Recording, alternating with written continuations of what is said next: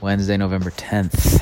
I have a sore throat, and I have for like the last, I don't know, probably three days now, and it's not one of those debilitating things, right? I'm not like concerned like it's strep or anything like that. Like I had kick-ass workouts the last two mornings, uh, last three mornings, and, you know, they were a struggle, but nothing to do with uh, not feeling great. And I'm just feeling, you know, run down, and my eyes are burning, like kids have been waking up super fucking early.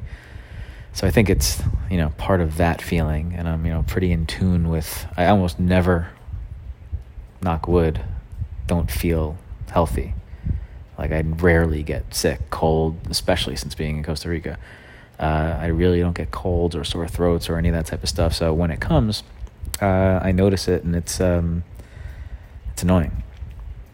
It reminds me of um, something I once heard uh, Jesse Itzler say about how, you know, health is health. If you have if you have your health, you you have everything essentially. And when you're, you know, the most the billionaires, the six, most successful people ever. Not that those are one and the same, mind you.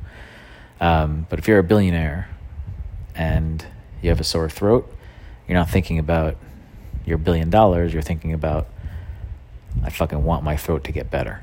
And that's what everyone thinks about. And that's why, you know, health is the is the primary thought focus for everyone, and it should be. Even if you have all the money in the world and all the riches and all the spoils and whatever toys you want, in those moments where you're not feeling great, all you want is to get better. That's kind of what everybody wants, and everybody should have that right. So to all those billionaires with their uh, sore fucking throats, tax those motherfuckers.